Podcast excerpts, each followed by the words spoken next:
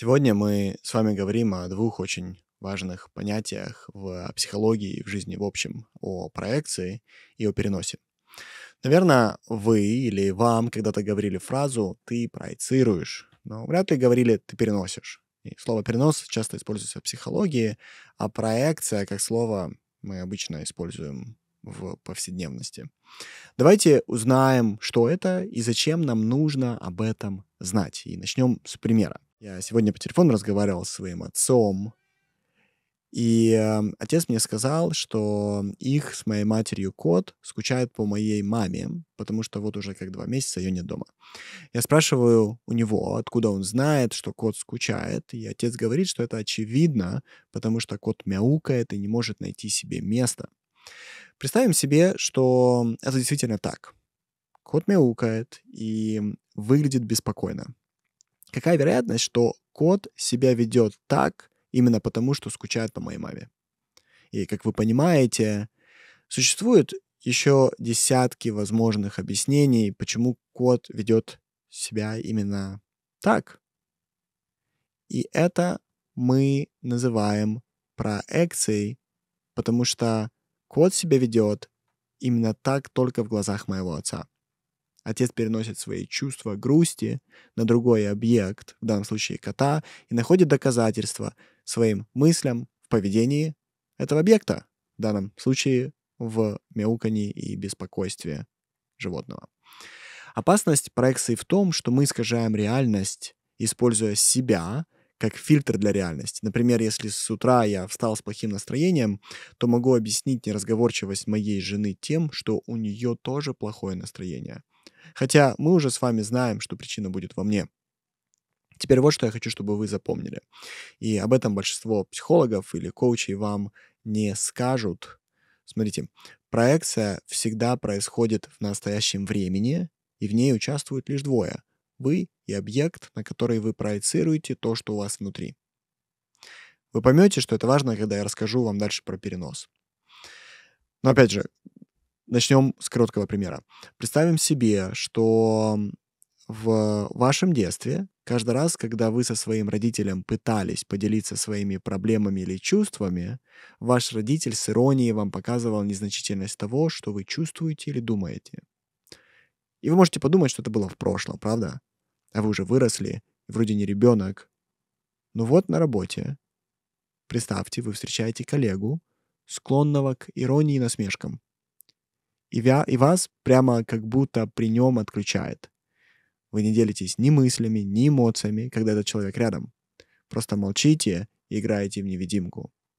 Так присутствие этого человека на вас действует.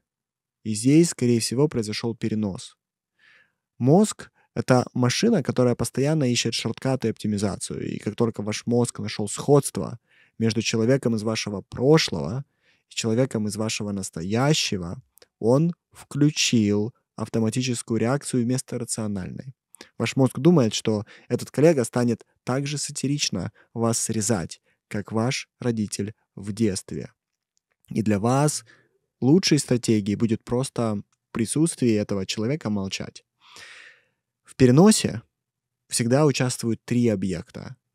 Вы, объект из прошлого и объект в вашем настоящем.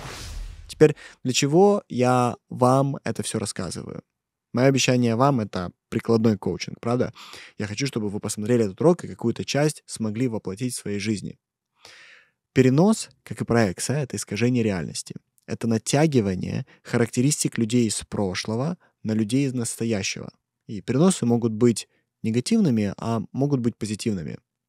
Например, буквально вчера мне человек сказал, что ему нравится мое имя, потому что оно такое же, как у его лучшего друга, а его друг замечательный человек. Это будет позитивный перенос. Негативные переносы связаны с характеристиками, которые мы оцениваем как плохие. Например, очень часто то, что нас раздражает в наших партнерах, также нас раздражает в наших детях. Например, если у вас есть ребенок, и он делает что-то плохое или ведет себя как-то не, не тем образом, вы можете сказать, что он пошел вашего партнера, а не вас. И если мы уже затронули детей, то давайте об этом тоже здесь немного поговорим. Наши дети учатся быть взрослыми в детском возрасте.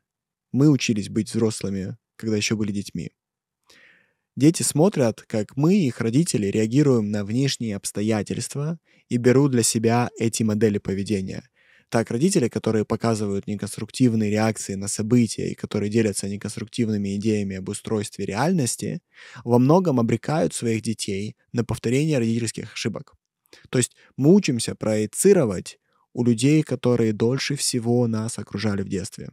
И еще раз, проекция — это неосознаваемое приписывание собственных мыслей и чувств объекту вовне и интерпретация реальности, исходя из этих спроецированных мыслей и чувств.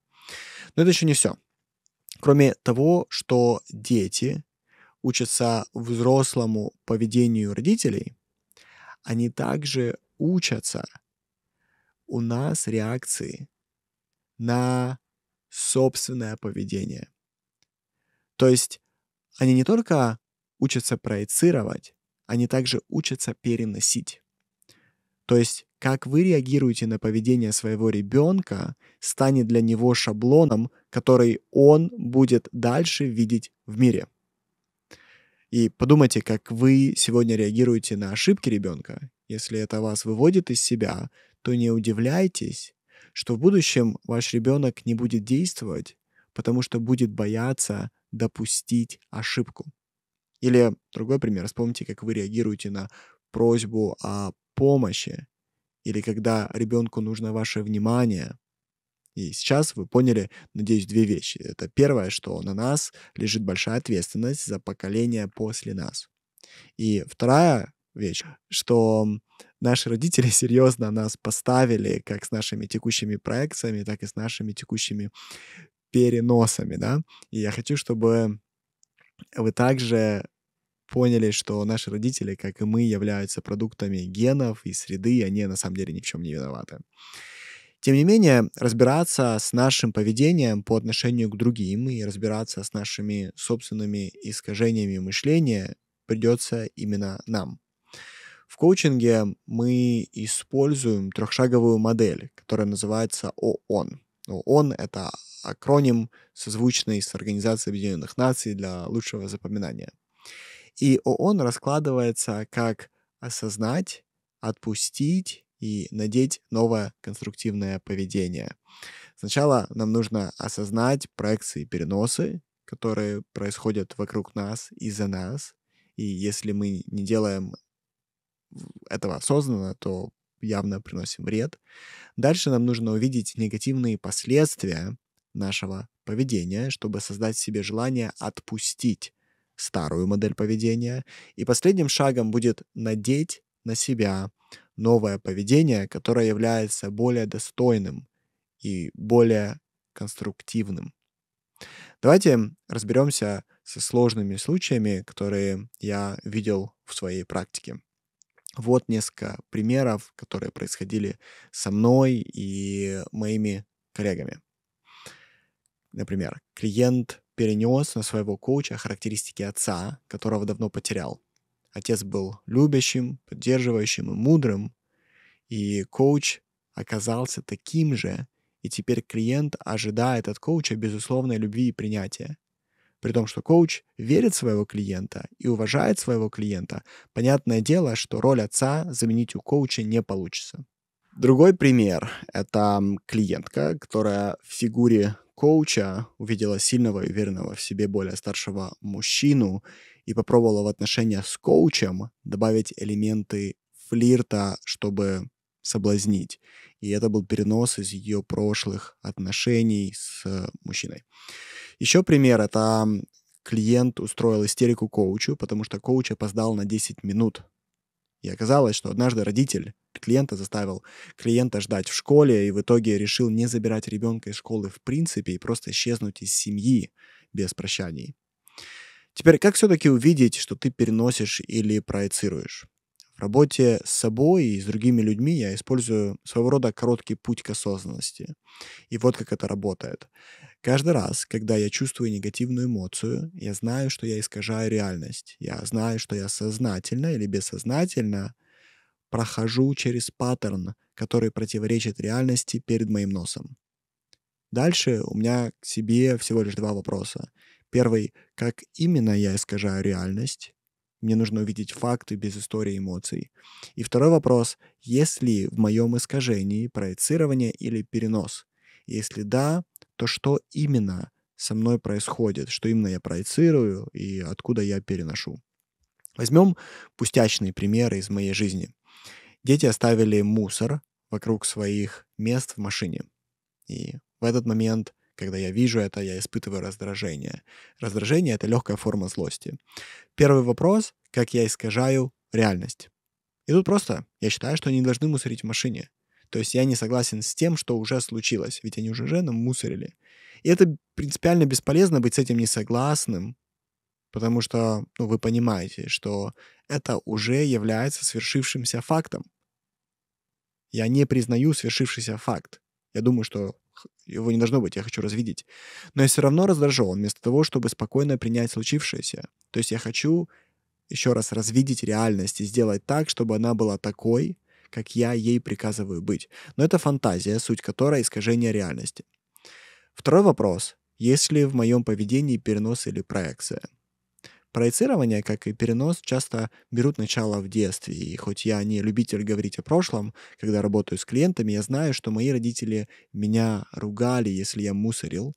И сегодня я испытываю реакцию раздражения, когда вижу это в своих детях. То есть, грубо говоря, я веду с своими детьми так, как со мной вели мои родители. И таким образом в этом моменте мне сразу приходит два осознания. Первое, что я спорю с реальностью, и второе, что я использую поведение из детства вместо того, чтобы выбрать более конструктивную стратегию поведения. Как только я понял, как только я осознал это, мне нужно отпустить старое поведение, потому что оно приведет только к крикам, насилию и создаст нежелаемый перенос у моих детей. Мне вместо этого нужно попрощаться со старой неконструктивной моделью поведения и выбрать новую. И другим поведением будет позвать детей, объяснить спокойно, почему мусор это плохо, особенно для замкнутого пространства, и пригласить помочь мне с уборкой машины. Как видите, путь к здоровым отношениям и адекватному воспитанию детей, помимо всего того, что мы с вами обсуждали в предыдущих эпизодах, требует осознания, освобождения от своих проекций и переносов. И это непростой путь, но результаты, поверьте, того стоят. Если вам хочется, чтобы в этом пути вам помог профессионал, приходите в школу жизни. В ней мы делаем качественный коучинг доступным каждому. И в следующем уроке мы с вами поговорим о том, как работает на самом деле карма. Да, скорого. Увидимся. Пока.